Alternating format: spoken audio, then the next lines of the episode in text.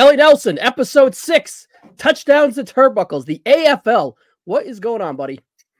Hey, happy new year to everybody out there. Um, yeah, this is our penultimate episode. Uh, one more to go right before the Super Bowl. So yeah, this one's about the AFL. And yeah, it should be should be interesting. Some fun guys to talk about. Uh, one guy that's super obscure uh, not to talk about. Um, yeah, yeah, this will be fun, man. Kelly, why don't you give us a little background on the AFL before we jump into the guys? Yeah, I, I figured we don't need to go in too depth like we did with the Edmonton Eskimos or the CFL or whatever. Um. The AFL was formed in 1960 by a group of individuals who basically wanted uh, expansion teams into the NFL, but the NFL wouldn't allow them. Uh, they did. I don't think the NFL wanted to exp- even expand at all at that mm. point. But I think the long game was always by the by the AFL guys was to eventually force a merger, which they did. So they started in 1960, a bit of a rough start. Uh, the early years where some teams struggled mightily. Uh, that's for sure. The New York Titans uh, played in the old Polo Grounds, which was a decrepit stadium, uh, baseball stadium for years with the New York Giants before they left for San Francisco for baseball, and they they were so unsuccessful they basically rebranded as the Jets and started almost from scratch. And then they played in Shea Stadium, which was new. Um, but they survived their rough early days. Got a, a, new contract with NBC that helped a lot, and then they started uh, definitely fighting over draft picks with the NFL for the top guys coming in. Uh, the m- most famous one being Joe Namath, who the Jets signed. Uh, that was definitely wanted by the NFL. It was a huge star coming out of college, coming out of Alabama. And not too long after that, probably a year later, they finally did the merger with uh, the two sides agreeing to come together. It took about four years for them to integrate the schedules, uh, but they did play the Super Bowl that first year after the merger, the first Super Bowl. Well, it wasn't even called the Super Bowl at first for the first couple of years. And then in 1970, they fully integrated, and we get the AFC, which was the AFL. The NFL is the NFC. To combine, they're the NFL. Uh, the NFL had to send over three teams to the AFL to uh, balance things out. That was Pittsburgh, uh, the Baltimore Colts, and the Cleveland Browns. And then you had the NFC, AFC, and the combined NFL in 1970. So that's a short history of the AFL. And today we're talking about guys, uh, future pro wrestlers who made their fame in the AFL, uh, some more than others, uh, for sure. Two biggies. Uh, and mm-hmm. then two guys that are like marginal. But I, I, you know, I looked for for better options, couldn't really find them. You know, but here we are. Uh, it, it the two biggies are, are worth doing the episode alone.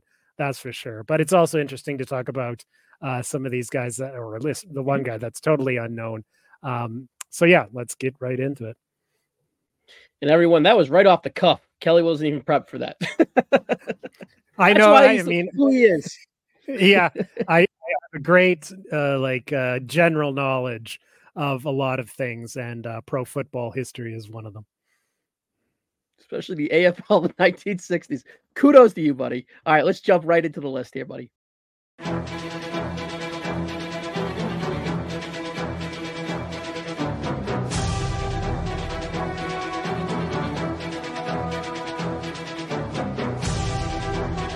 All right, Kelly. Up here first, we have Wahoo McDaniel.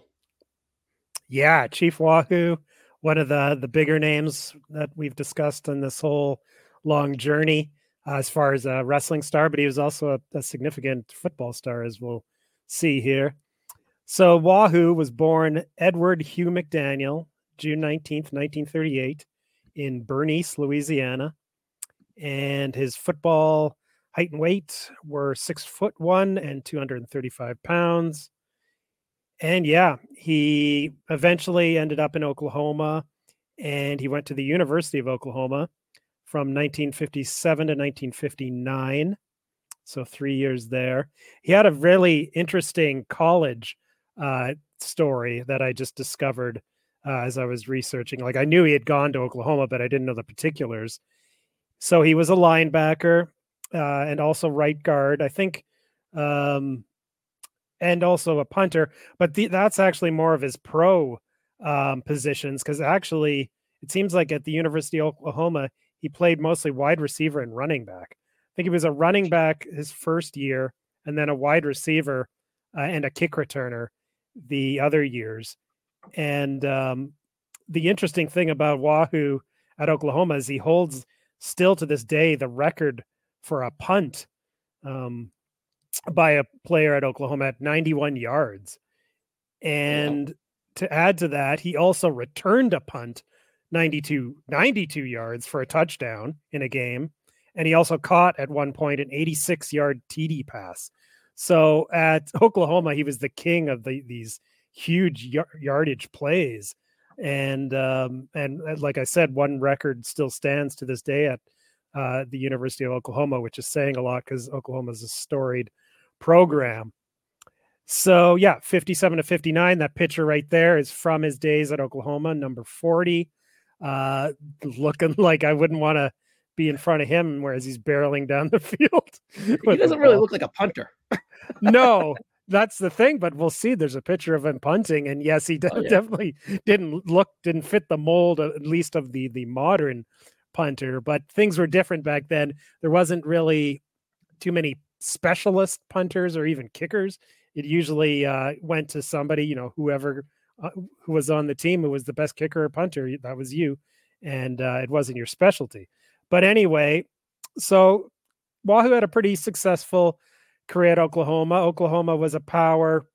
They had just he missed out on on their dynasty though, because I believe 56 was their last national championship in the 50s, and then uh, they didn't win another until the 70s. So he just missed out um, Bill Watts, of course, was a um, a mm-hmm. teammate of his at Oklahoma, and we discussed that a few episodes ago. So he went to the AFL. He was drafted in the second round of the inaugural AFL draft in 1960 by the LA Chargers. And I couldn't find, um, well, he didn't actually play for the LA Chargers. He was drafted by them. I don't know what happened, but he ended up with the Houston Oilers in 1960 and only one year with the Houston Oilers and then he ended up uh, in Denver with the Broncos for three seasons 1961, 62, and 63. And then he went to the New York Jets 64, 65. That's definitely a picture of him from the New York Jets. And it was in New York. Well, actually, I'll say one more thing. He played for the Dolphins too. Uh, 66, 67, 68. Uh, the 66 was the Dolphins' first year. That was their expansion year. So he was a member of the expansion Miami Dolphins. So all told, he played uh, nine years, uh, nine out of the 10 years that the AFL was its own a distinct league, which is impressive. And he played for four different teams. So uh, beginning in 1964, though, with the Jets, he, he did a cool thing. He started wearing Wahoo on the back of his jersey instead of uh, McDaniel, which was, uh, I don't know if this was something uh, a lot of uh, players in the AFL did. I don't putting nicknames on the back, or if Wahoo was unique, um, it was already his nickname. Uh, the fans would chant Wahoo, Wahoo at games. He was a fan favorite in New York, and he started wrestling um, in 1961. But uh, he he wrestled when he was in New York. Uh, it was actually the only time he ever wrestled for the McMahon family was when he played for the Jets. Those two seasons. He never went back. And there we see him punting. That's him with the Miami Dolphins, though. And yeah, he was a big boy. You can see clearly Wahoo on the back. And actually blocking the punt was Marty Schottenheimer, future head oh, coach. Oh, wow. Yeah. And at this time, he was playing for the Buffalo Bills. And uh, Marty Schottenheimer would become a, is a, a successful regular season coach, if nothing else uh, in the 80s and 90s, but was known for his uh, lack of playoff success as a coach. Anyway, um, so like I said, yeah, Wahoo started wrestling in 61. So, you know, just after he started pro football, he was trained by Dory Funk Sr. So there's a connection there with the West Texas side of things. Yeah, and probably he wrestled uh, in Amarillo in the old Amarillo territory at first. And yeah, like I said, he wrestled. He was a solid mid carder in New York in in the 60s in the mid 60s but it was after he left and actually in Florida. So while he was playing for the Dolphins he became a big star in the Florida territory in the late 60s and then in the 70s into the 80s Wahoo was a huge star. Um that's a cool that's uh, one of his uh trading cards. Again wearing a uh, Jets jersey, but it's for the Dolphins because that would have came out before I guess the Dolphins had even played a game since they were an expansion team. So yeah, looking good there. And yeah, like I said, he was a major wrestling star from the 60s to the 80s. We're going to be looking, I mean, in the he was mostly a star in the Southern territories, but also a star in the AWA. And we're going to be looking at a match uh, of his from the AWA in the 1980s yeah, known for his bloody brawls. He was one of the great bleeders. Uh, many wrestling uh, magazine covers with Wahoo's bloody face on them. We're going to talk about a match where he uh, wore the crimson mask later. And he passed away over 20 years ago, April 18th, 2002. Unfortunately, the story is he didn't really take care of himself over the years. He liked to party. And when his health started to fail him, he didn't really do anything to uh, correct that. He just kept on partying and unfortunately, yeah, passed away at quite a young age. He was only what, just in his early 60s. But yeah, uh, memorable football player and a very famous pro wrestler. That's Wahoo McDaniel.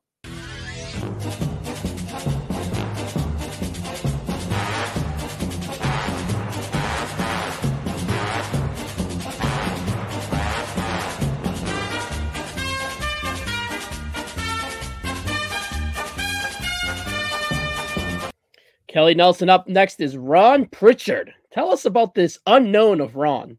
Yeah, this is like you said, um, probably the most uh, unknown guy we've talked about since Buckets Goldenberg. Um, yeah, we didn't have any Wayne matches Munn. of Buckets. Yeah, we didn't. Yeah, Wayne Munn. We didn't have any matches of Wayne to look at, and we don't have any matches of Ron Pritchard's to look at. I, I tried to find them, but uh, they're just not out there, at least on YouTube but he did play in the AFL and he did uh, wrestle. So here we go. So he was born April 2nd, 1947, in Chicago. He too, like Wahoo, uh, was six foot one and 235 pounds, the exact same measurements.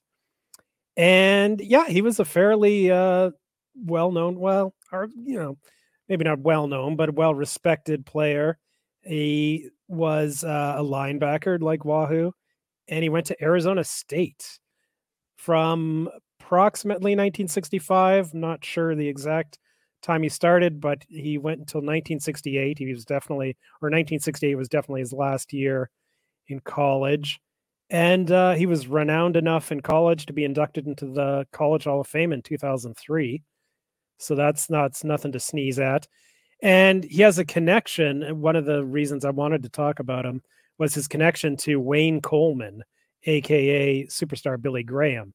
And when he was still going to Arizona State, uh, him and superstar, the future superstar Graham, uh, bounced at the same bar in the uh, in Arizona around the Arizona State area and became friends that way. And it was actually Pritchard that um, suggested to to superstar Graham to go to Calgary and and become a pro wrestler. Even though Graham, as we uh, talked about, had went to Calgary before to play football, but coincidentally he went back home to Arizona and then went back to Calgary for a completely different reason uh, to become a wrestler. The the two weren't related at all, but it was because of Pritchard because uh, Pritchard had already got into wrestling and was trained by Stu Hart, just like uh, superstar Billy would be uh, back to his football days, he was, like I said, highly regarded coming out of college. He was drafted 15th overall in the 1969 NFL draft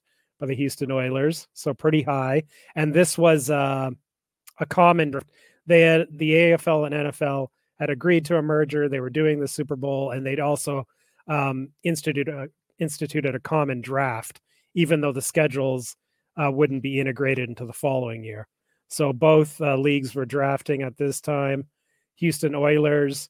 There's an action shot of Pritchard. I love those old Oilers helmets uh, with the baby blue. Very cool. Looks like he's maybe uh, forcing a fumble with that tackle. not too bad on someone from the New York Jets.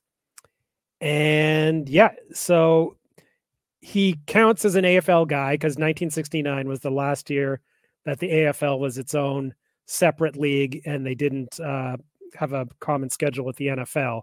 And then 1970 was the first year of the common schedule. So he just barely squeaks in as an AFL guy. Um, his first year, his rookie year, 1969. He played uh, four seasons with the Oilers, 69 to 72. And then he ended up with the Cincinnati Bengals, also a um, AFL franchise, although uh, um, an expansion AFL franchise. They were the last team to be uh, added to the AFL before the merger. I think their first year was 1968. And yeah, so he did play for two AFL franchises, although by the time he played for the Bengals, they were part of the NFL. Uh, he played for the Bengals for six seasons, 1972 to 1977.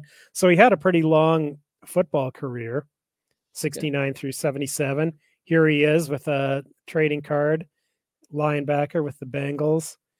And like I said, he was trained by Stu Hart and began wrestling in the off season, football off season in 1970. And as far as I can tell, he only wrestled until 1974, at least as as like a regular off-season wrestler. And there's uh, some, or there was a record of him wrestling as late as 1981 in a battle royal in San Francisco. But I think he only came for a few uh, spots here and there after 1974. So he didn't have a long career, but I think he was. They used his uh, football fame to push him, um, which was always something uh, wrestling promoters love to do you know, to show this is a real tough guy from from football. Uh, wrestling is obviously on par with these guys. You know, it gave wrestling legitimacy back in those days when uh, kayfabe was strictly enforced and, and stuff like that mattered. In that picture, he's with uh, a guy we're going to be talking about at the end, Ernie Ladd. And in the middle, the lady is Ann Gunkel. She was uh, the promoter of All South Wrestling in Georgia, which is an interesting story in its own right, but I won't get into it here. One of the reasons there isn't footage of Pritchard out there is he was with some companies that there really isn't any footage of. There's very little of All South out there. Um, and also because he was mostly done by 1974. There's just it was it was basically 1975 onwards was where you started getting more and more footage available and then you had VCRs and people taping it. So he missed the whole he missed the VCR era. So unfortunately, I'm sure there is footage of him out there. It's just not on YouTube. It's uh, it's maybe it's my new holy grail to find a, a, Ron Pritchard match. But uh, yeah. Um. Anyway, he was a fairly accomplished football player, and I think he was like a mid card at best. Maybe he had some main events. I'm not too sure as a wrestler, but he had that AFL connection and so, and he's a college football Hall of Famer. So that's great. He's still living. And yeah, um, maybe this will begin a, uh, a deeper appreciation into the the career of Ron Pritchard as both a wrestler and a football player. I love it, Kelly. I love it. All right, let's go check out the next.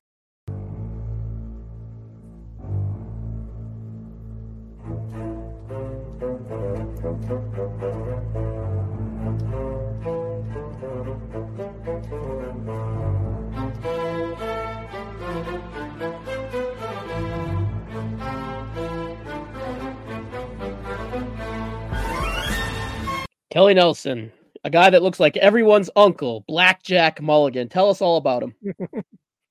yeah, that's that's true. Um, for me, it's more my some cousins of mine and my brother uh, look like Blackjack Mulligan, and I'm trying my best to look like Blackjack Mulligan these days too. But I, I don't think I can my head on you. You'd be all right. Yeah. well, I'm, I'm, you know, I grew up in Calgary, so that I should have a cowboy hat, but I don't.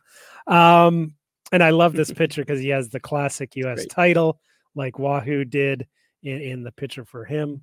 Uh, so I always uh, love a chance to display that belt. Anyway, so this is another one sort of had to stretch on uh, to count as an AFL guy. Anyway, uh, Blackjack was born Robert Windham, November 25th, 1942, in Sweetwater, Texas. and he was a giant of a man, six foot nine, 280 pounds. And now this wow. guy, of all the guys we've talked to or talked about before, and and probably uh, we'll talk we'll talk about after, has the most mysterious uh, football uh, career. I couldn't find a single picture of him playing football for one, so I had to get creative with the picture choices. And two, I couldn't find what position uh, Blackjack played. Just nowhere. I looked on the internet, different sources, books that I had, and I just couldn't find a mention of any position. But uh, I think we'll we have a spot for him.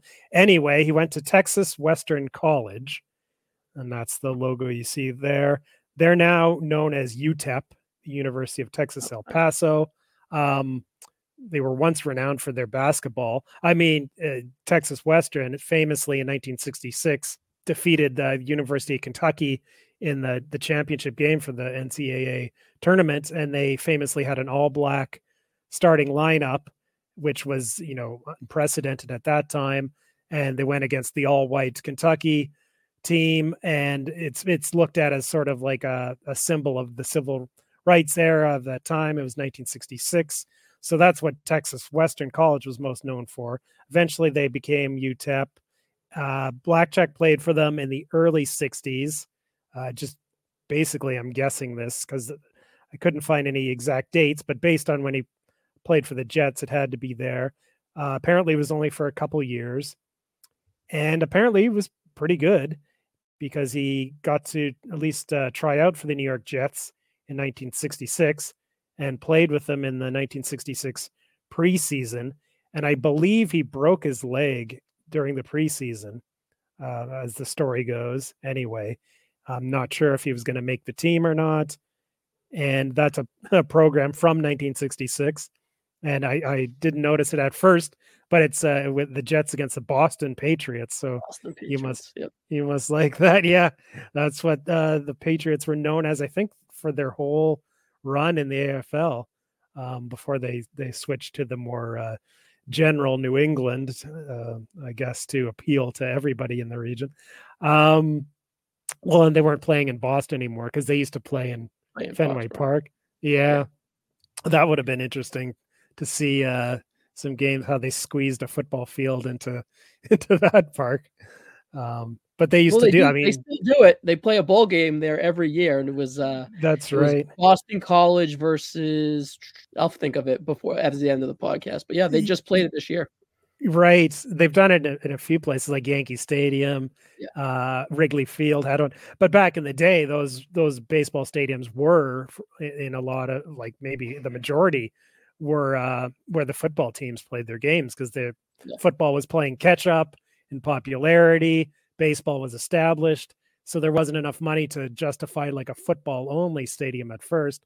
So you had, uh, you know, the New York Giants played in Yankee Stadium, Chicago Bears played in Wrigley Field, uh, Detroit Lions played in Tiger Stadium, uh, and then the Boston Patriots played in Fenway Park. They uh, played any... SMU as we get out of here. They played SMU, so a team okay. that we've talked about in the past. Yes, yes, that I knew it was familiar to us. That's why I wanted to look it up. Come up a few times. Fritz von Erich's alma mater. And yeah, so that's a program from 1966, the year that uh, Blackjack played in the preseason for the Jets. And but he went no further. Like I said, he broke his leg, and he did apparently have tryouts for the Denver Broncos and the New Orleans New Orleans Saints. And I think the Saints didn't exist until 1967, so that would have been a year later. So he still uh, tried to give it a go as a professional football player for a couple years, but it just didn't work out despite his uh, immense size. But he got into wrestling, of course, and uh, he got into wrestling because of Wahoo McDaniel, who has become like the the human butterfly effect for a lot of these guys. Like his, yeah. if you didn't, have, if Wahoo wasn't a wrestling fan or a wrestler, uh, you wouldn't have had Bill Watts get into wrestling, arguably, and then uh, uh, Blackjack Mulligan as well. So Wahoo was very um, influential. Of course, he would have played with Wahoo. I or no, Wahoo would have been gone to the Dolphins in '66, so they weren't on the Jets at the same time. But anyway, he, he met him at some point there, got into wrestling, and then he has Blackjack has um, uh, more um, connections to guys we've talked about in the past. He was initially trained by Joe Blanchard, so Tully's father, who played for the Edmonton Eskimos, and then later Verne Gagne trained uh, a young Big Bob Windham, as he was known originally. Um, that's the youngest, the, the pit, yeah, the youngest pitcher I could find of Blackjack. So that's roughly what he would have looked like as a football player, because um, that's from his basically his first year as a wrestler, I believe. So he started uh, around 1969. Those are the earliest results he could find as a wrestler, and wrestled until 1989 with I think maybe a couple matches, uh, comeback matches. Uh, he was oh he was definitely on the first Slamboree uh, card in like a, I think it was a six man tag. Uh, that was in 1993. But he really his body broke down quite uh, early. He by the mid 80s he was. If you've seen any Blackjack Mulligan matches from around that time, they're not not pretty. We're going to talk about a match that he had uh, from 1978, which when he was still in his peak form as a wrestler, and I think he he accounted himself quite well. He was a major wrestling star in the 70s and 80s. There's a great cover. I've had that image saved on my phone like long before uh, this the touchdowns to turnbuckles was even an idea. I had that because I came across that online. It's just awesome. I love the the bloody covers from that era. Um, Harley Race is the one who's uh, the victim of the claw. That was uh, Blackjack's uh, finisher too, just like the Von Erichs. But uh, Blackjack's gimmick was with the black glove, and the black glove was loaded, and it would make the claw uh, more dangerous. Uh, but yeah, Harley Race is just bleeding buckets there. Uh, Blackjack was also uh, bleeding. so great cover. Yeah, Blackjack was a big star in the 70s and 80s, and of course was the father of Barry Windham, and and the whole family that came from that. Uh, you know, so you can say that like the Windham sort of family dynasty or whatever. Uh, definitely a lot of uh, pro wrestlers came out of that. And he lived until April 7th, 2016. And yeah, so a, a brief cup of coffee in the AFL, but a cup of coffee nonetheless for Blackjack Mulligan.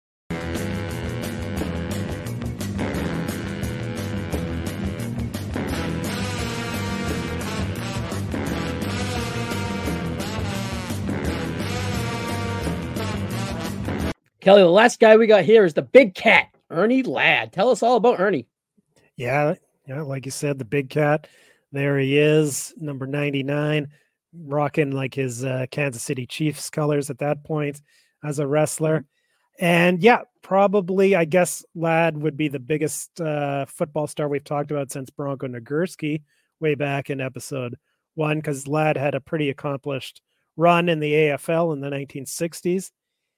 Uh, he was born November 28th, 1938, in Rayville, Louisiana. Uh, like Blackjack Mulligan, he was also six foot nine and about the same weight, 290 pounds.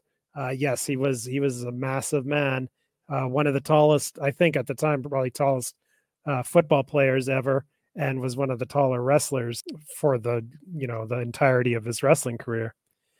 So he played defensive tackle at Grambling State um, famous uh, college, black college, in the late 1950s, early 60s. And he was pretty uh, highly regarded coming out of college. There he is with the Chargers. Great. He was super young at that time. Um, he was drafted by the Chicago Bears in the fourth round, 48th overall, and by the San Diego Chargers in the 15th round, 119th overall in the 1961 draft.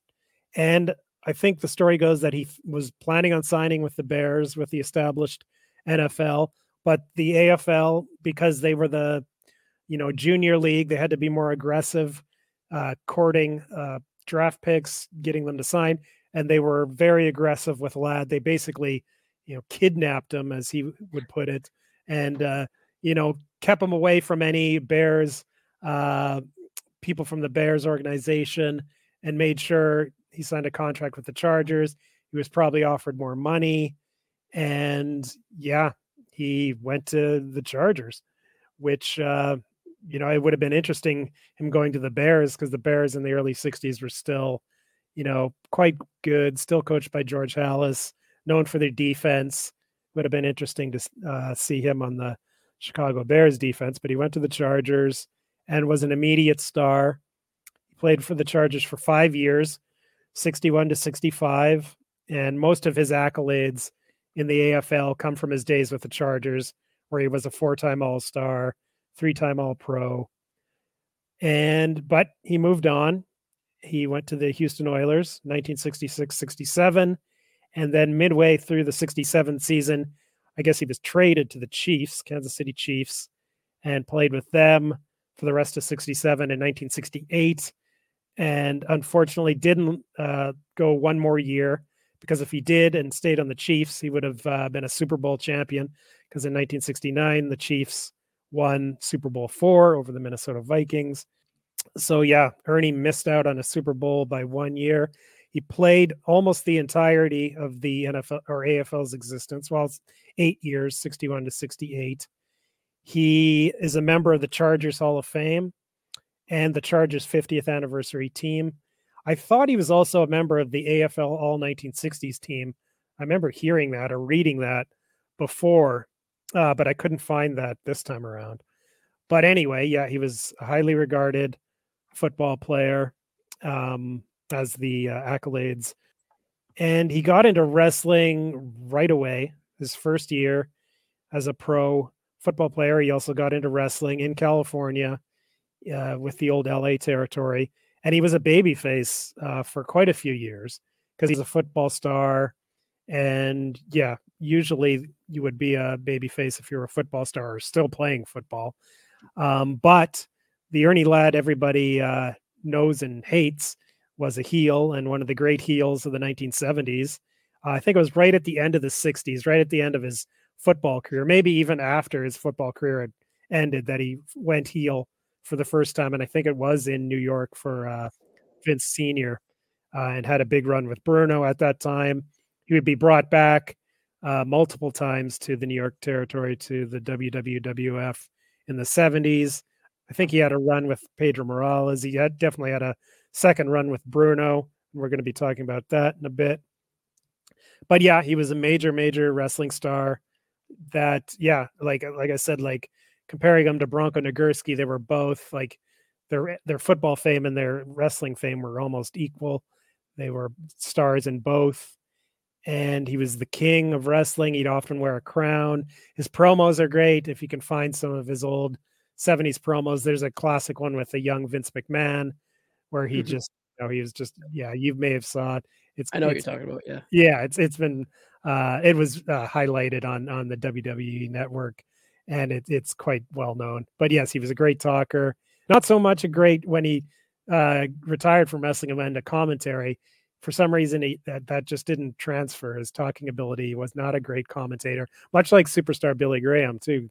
Uh, Graham, of course, was a great promo, but not a good uh, wrestling commentator yeah. for whatever reason. Yeah.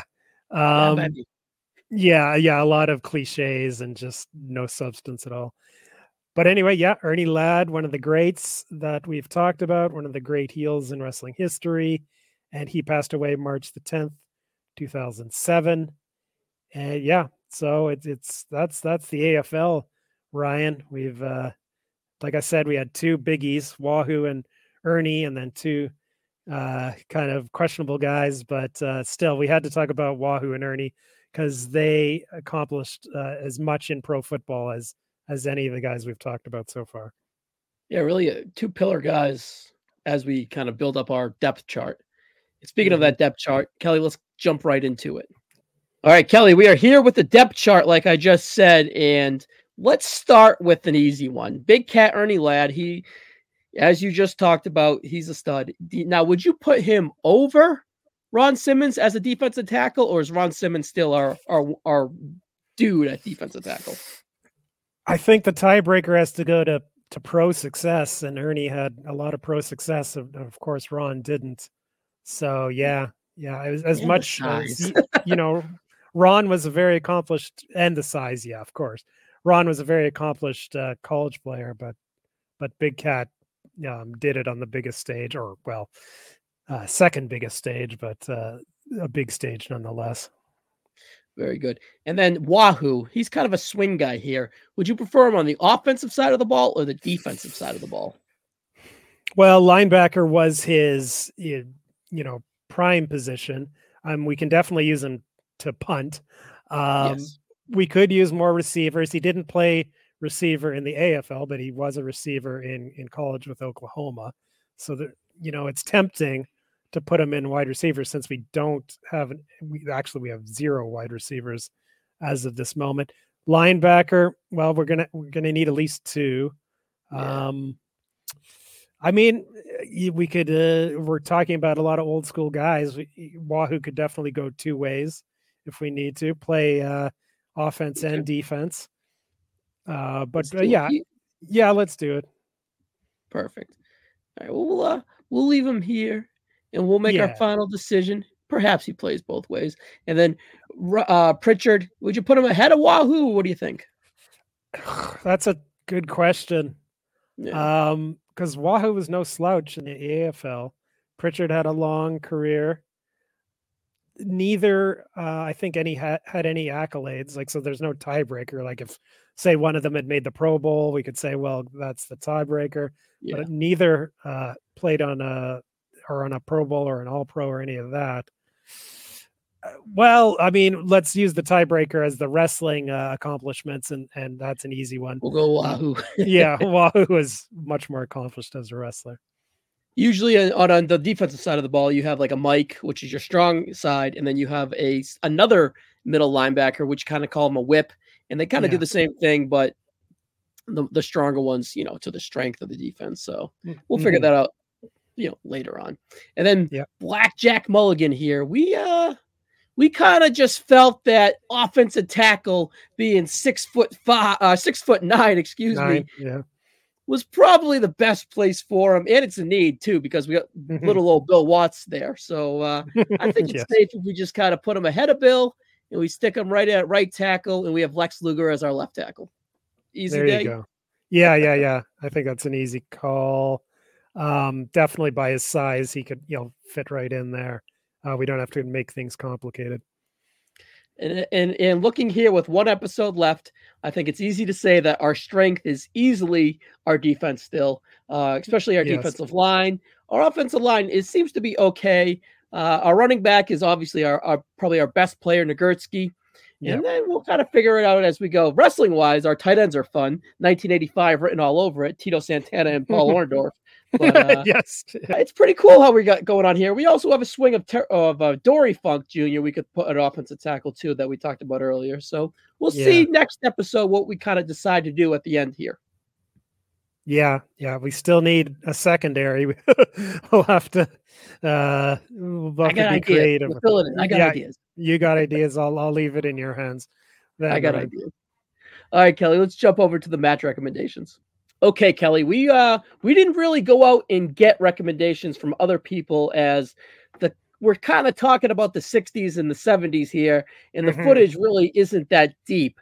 So we just kind of mm-hmm. left it in your hands to give one recommendation for Ernie, Blackjack, and Wahoo. And like you said earlier in the episode, there wasn't much on Pritchard. So the first no, match you you recommend here is from Wahoo. It is Wahoo McDaniels versus Nick Bockwinkel in a singles match for the AWA World Heavyweight Championship on August 28th, 1983, for the AW, AWA in St. Paul, Minnesota. It is 19 minutes. And Kelly, I thought this was decent. I don't have my star rating in here, and I went, I went three and a half stars.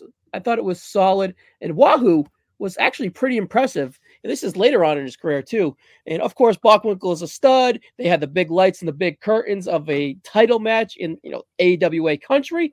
But mm-hmm. overall, mm-hmm. I thought Wahoo, especially his strikes, was rather impressive, as I not really have honestly watched a lot of him. What did you think of this match, Kelly? Uh yeah, I, I'm a big fan of this match. I'd seen it before. It's yeah, one of what like in in the PWO circles, it's one of Wahoo's more highly regarded matches. It was a I think a find of the night or the AWA set that uh, uh, Goodwill put together about a decade ago. Um, it was it's a fan cam uh, match. It was shot, I, I, guess, by someone in the crowd, so we don't have commentary. Yeah, it was no... uh, one one camera shot. yeah, um, but still, it was it's good. Like the they catch pretty much everything. Um, it was a no disqualification match, so we have tons of violence, oh, chairs being used. Uh, Wahoo bleeds, like I said, uh, that was his one of his specialties. And yeah, I mean, I love Bockwinkel too. So yeah, this is this was a really good one. I went four stars. I thought about three and a half, but I mean, if you have uh, gritty violence, blood, you know, just a feeling of like this is two guys that hate each other. I love those kind of matches. So that bumped it up for me to four. Um, I love the finish that, you yeah. know, this was a no DQ match. So chairs were legal. So Wa or uh, Bockwinkel just waffles Wahoo with a chair. And then instead of just pinning him, he actually gets on top of him and punches him in the face and then pins him. So that was great. Like, so how many matches uh, end with a punch to the face like that as a finisher? Uh, great. Yeah, I'm probably, I'm probably pretty low on this. Uh, like I said, I, I, maybe I perhaps was distracted while watching it, but I felt that this had the most energy.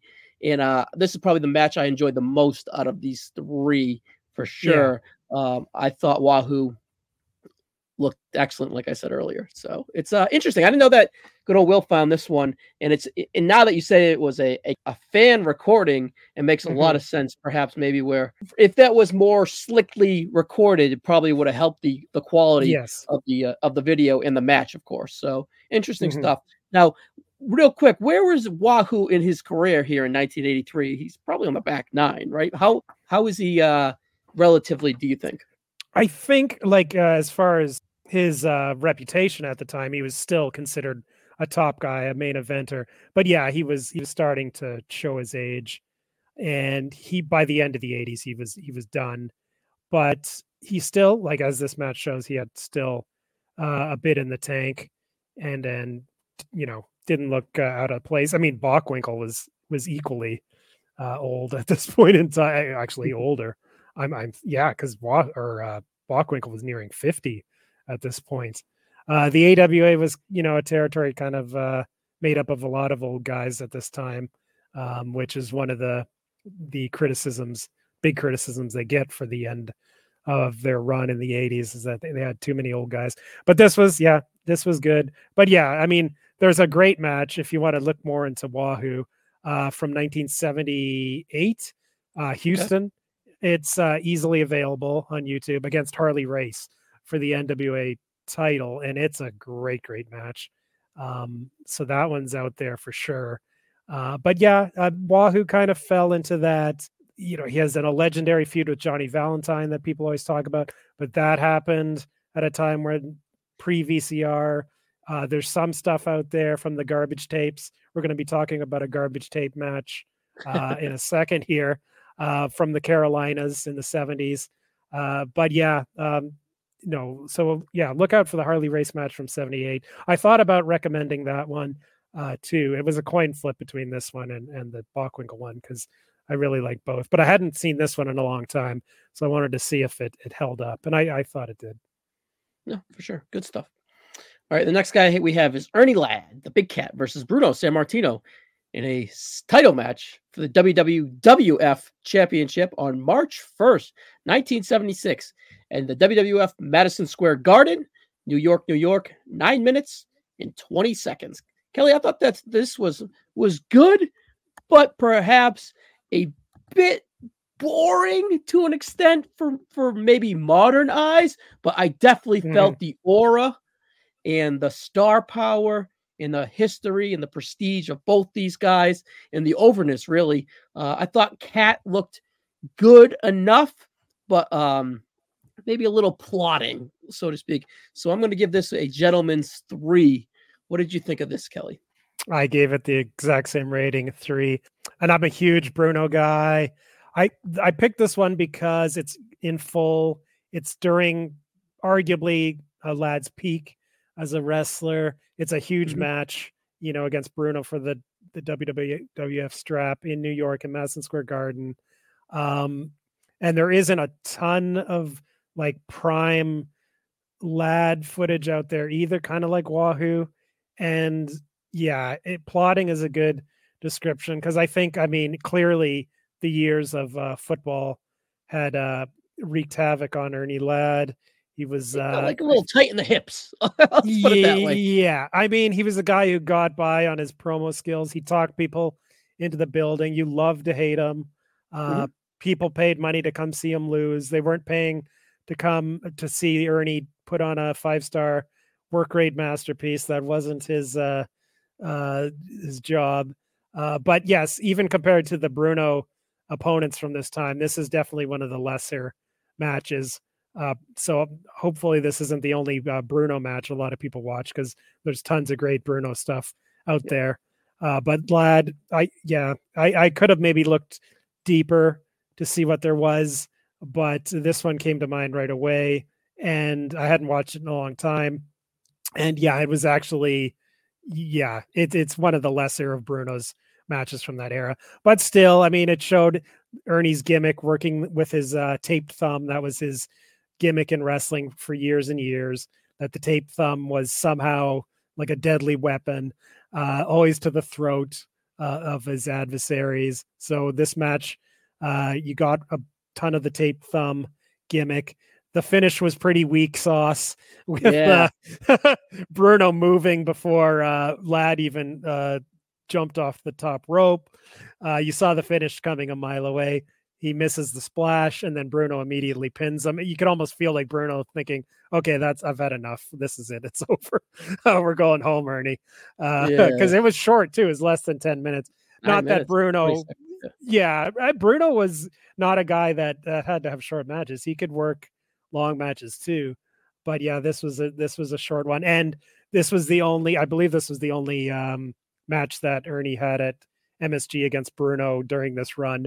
So that shows you that Vince Senior didn't have a ton of faith in him because usually you would get at least two if you were any kind of uh, a heel of uh, of drawing power at the time. Sometimes you would get three. So Ernie only got one.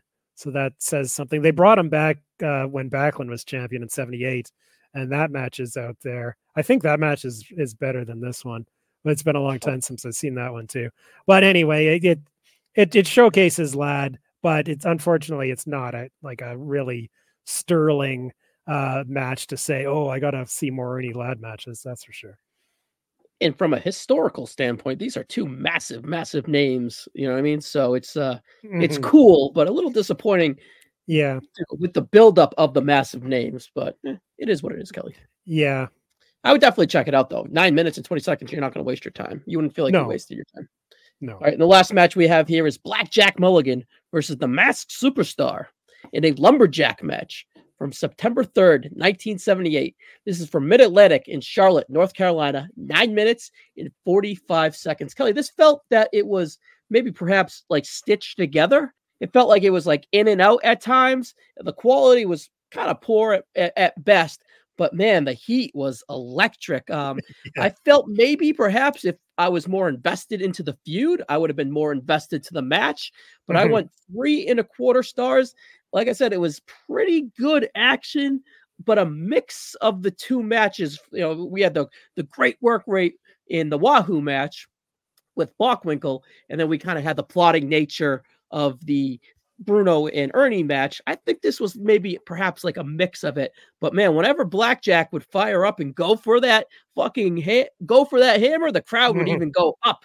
And it felt like the crowd was like a piped in WWF crowd now during like the pandemic era where they would just pipe in new uh, noise constantly. Yeah, yeah. But this uh this like you said, no announcing. It felt like it was a one cam. Maybe maybe Will yeah. threw this together and added crowd noise. I think we have to reach out and see. But uh overall, I thought it was good to an extent. I thought that maybe if I was more, like I said, if I was more invested into this feud, it felt hot.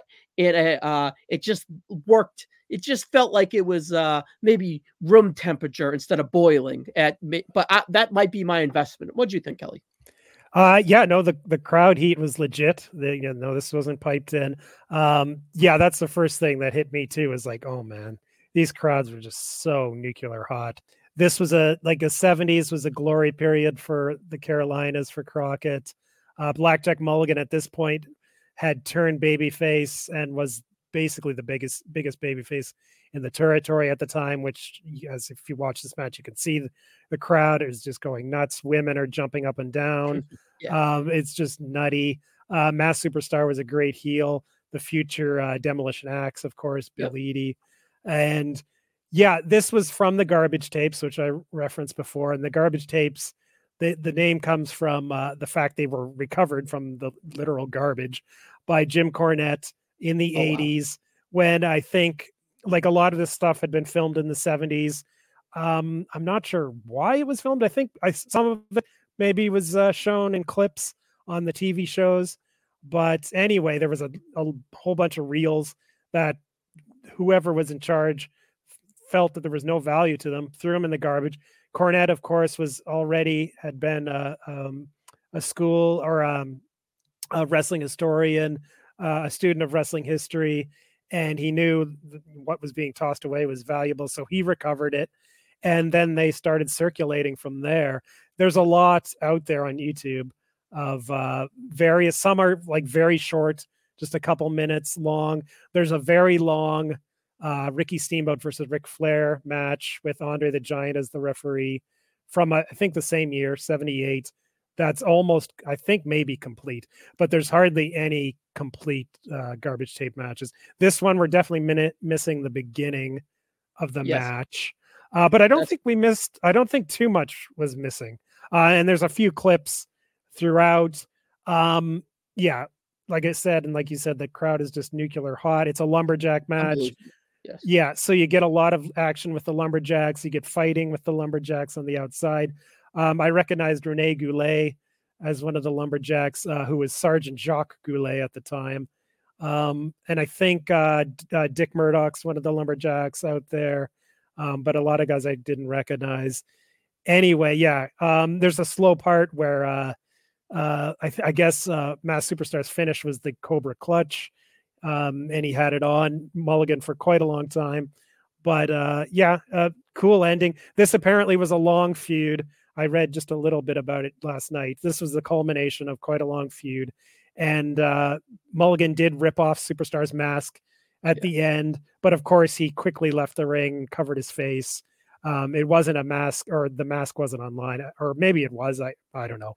But uh, Mask Superstar never lost his mask officially, as far as I know and so you had that. It was yeah it's it's a, a good snapshot or a great snapshot of a what was like a golden period for the crockett territory uh, with nuclear crowds with just uh, like their roster at the time was uh, who's who of hall of famers future hall of famers uh, all in their primes.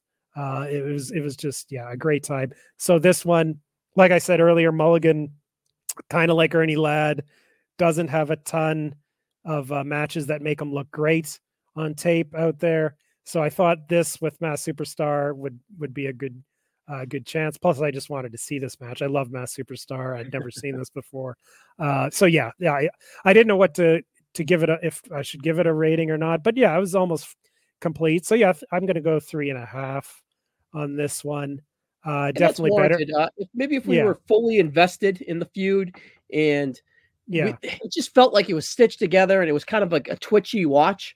But mm-hmm. overall, mm-hmm. you cannot deny that crowd heat and the excitement that they felt for this match. Good stuff, great stuff, Kelly. Yeah, yeah, yeah, for sure. This may be. I mean, we're not gonna. We're we got the NFL guys next time, and I, it just occurred to me we may not have uh, the greatest of matches uh, to look at, but we'll find. Well, we need to end on a high note, so we'll see. Well, I, I want to have at least one more like really awesome match to talk about. So we'll see what I can find for for the NFL guys.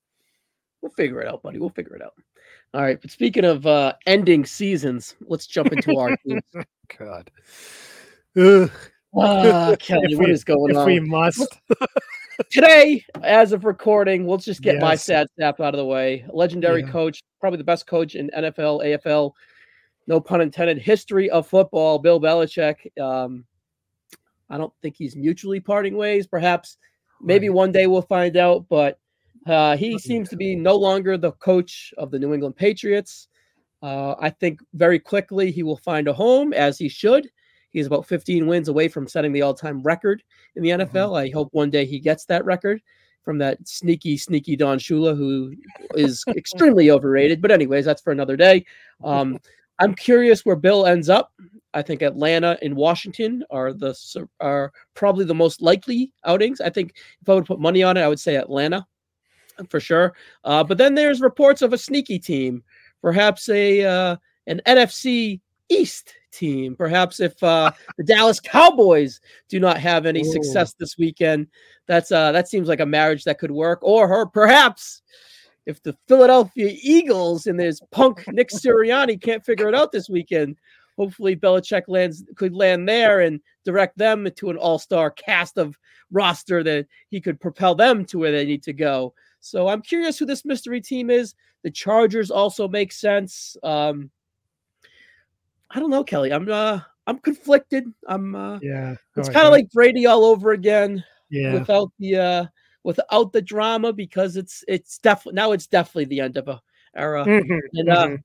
from the Patriots standpoint, it seems like Jerod Mayo was the pick all along.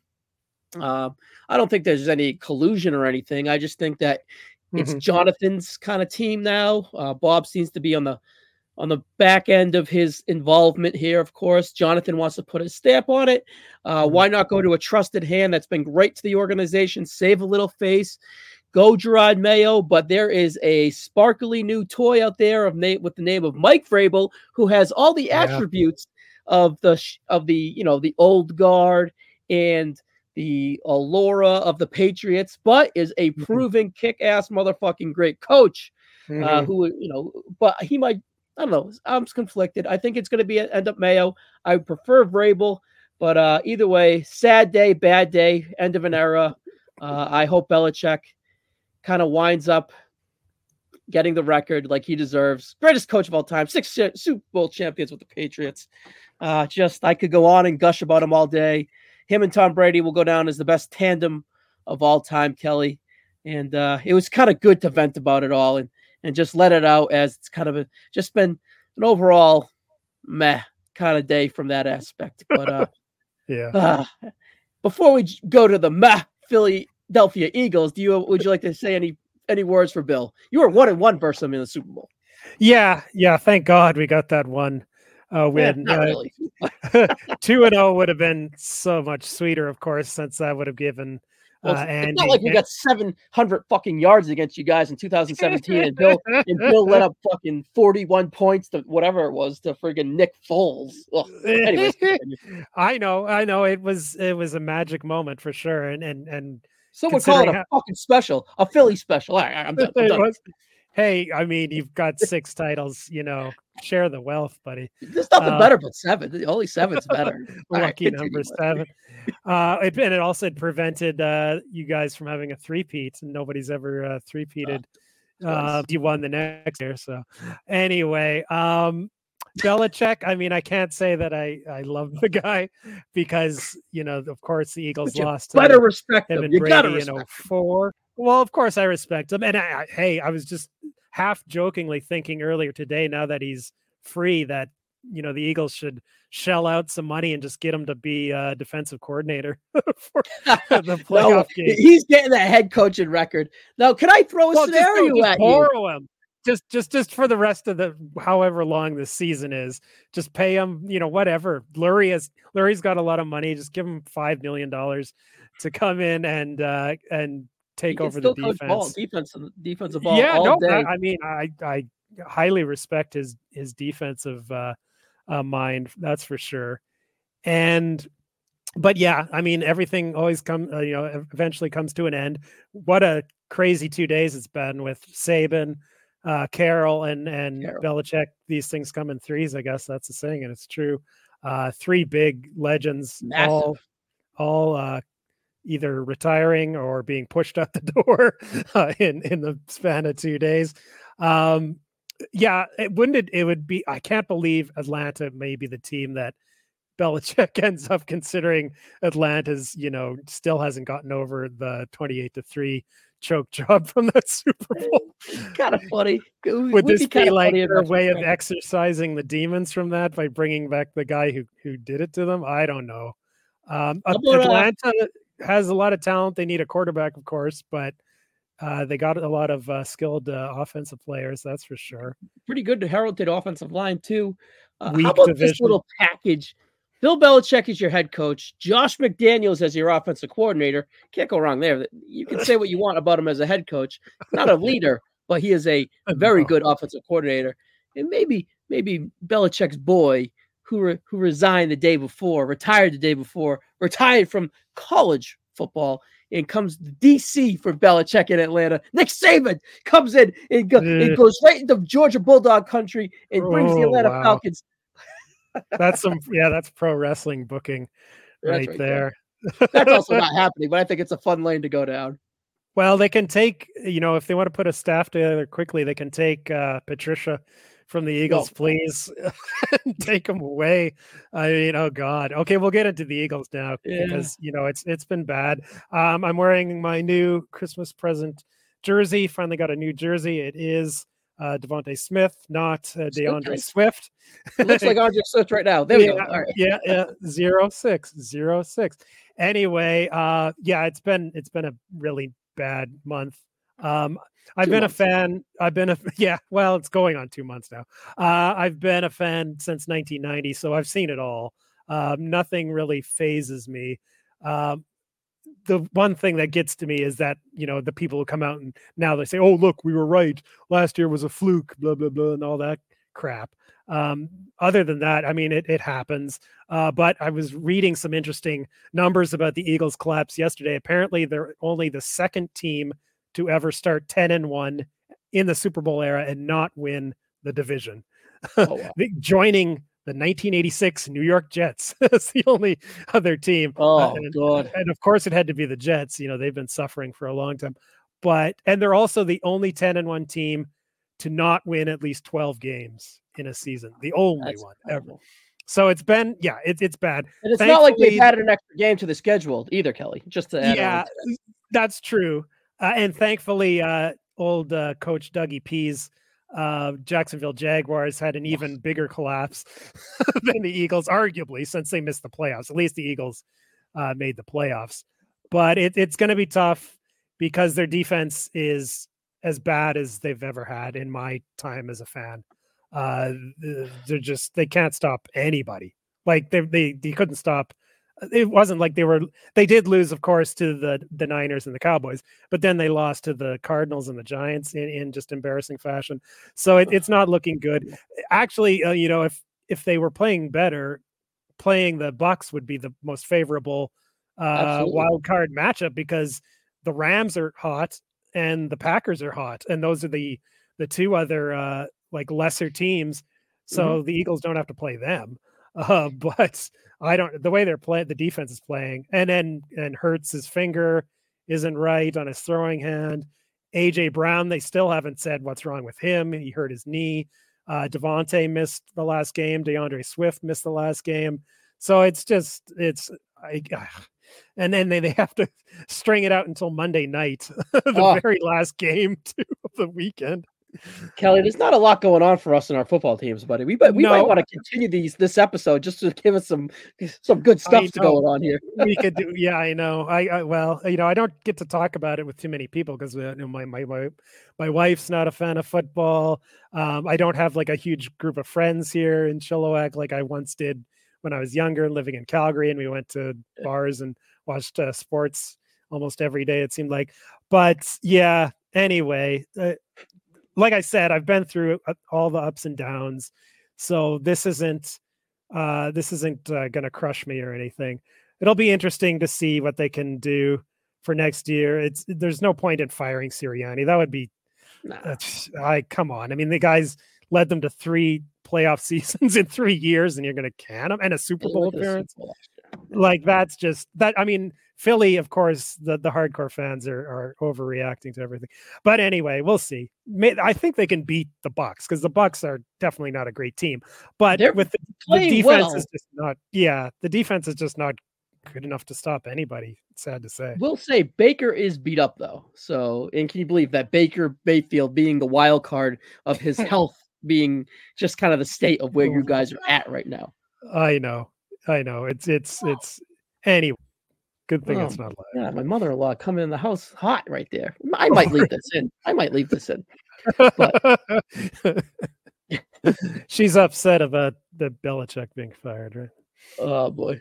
But uh either way, buddy. Uh sad day, bad day for us. Uh I think that Yeah. you guys could be okay this weekend, but you thought you would figure it out. And then there's a chance you guys might be going to Dallas in round two. So that's a familiar Uh, foe. It's yes. If Detroit loses to the Rams and the Eagles win and Cowboys win, there's also the possibility that the Eagles win and the Cowboys and Lions lose, and the Eagles end up hosting uh, a, second round game.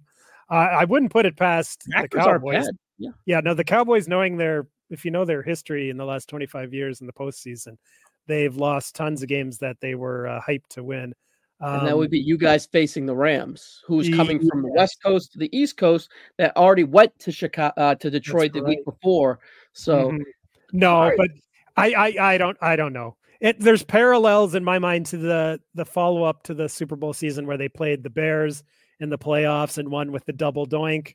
I could see that being like a, a really sloppy uh slog of a game that the Eagles win on Monday. I just I really I unless their defense suddenly somehow by some miracle shows up. Otherwise, they're going to give up like 30 points again, and I, I don't think they're capable of keeping up. if, if Baker Mayfield is not healthy, they're not going to score 30 points. It's going to be a struggle for them to score 30 points. It, it, it Ah. could be a really ugly game uh, for both sides. Who knows? Anyway, uh, if they win, fine. That that's. Uh, I mean, losing is going to be. You know, the, you know, won't get to do anything about it for uh, eight months or whatever. That's always tough. But anyway, enough has been said. Hopefully, when So we the get next time together, we come around, yeah, when we get the, uh, oh, around, it'll be around yeah. Super Bowl time. I'm sure I'll have a new head coach. Belichick Yeah. will have a new Yeah. home, yeah, and you guys will probably be playing golf in Hawaii playing, somewhere. playing So- golf, prepping for the draft too. Okay. But the uh, the next episode is the NFL, Kelly. So uh, yes. I'm excited for that one, and it's the end. And that's a sad day, bad day, but not as sad as bad day as today for as, as Belichick was. But uh, Yeah. that's it for now, Kelly. You got anything as we get out of here, pal? No, I'm I'm good. Yeah, next uh, next time's the the finale with the NFL guys, and yeah, there's going to be some interesting names. There's going to be some interesting matches probably to talk about too, and yeah, it'll be fun. We'll go out on top. We'll talk about guys like honorable mention guys that uh, we Mhm. haven't discussed. There's a lot of guys to to mention. I'm sure it'll be yeah a big uh, like jumbo sized finale episode. Yep, good stuff, Kelly. But for now, we will see you on the next one, buddy.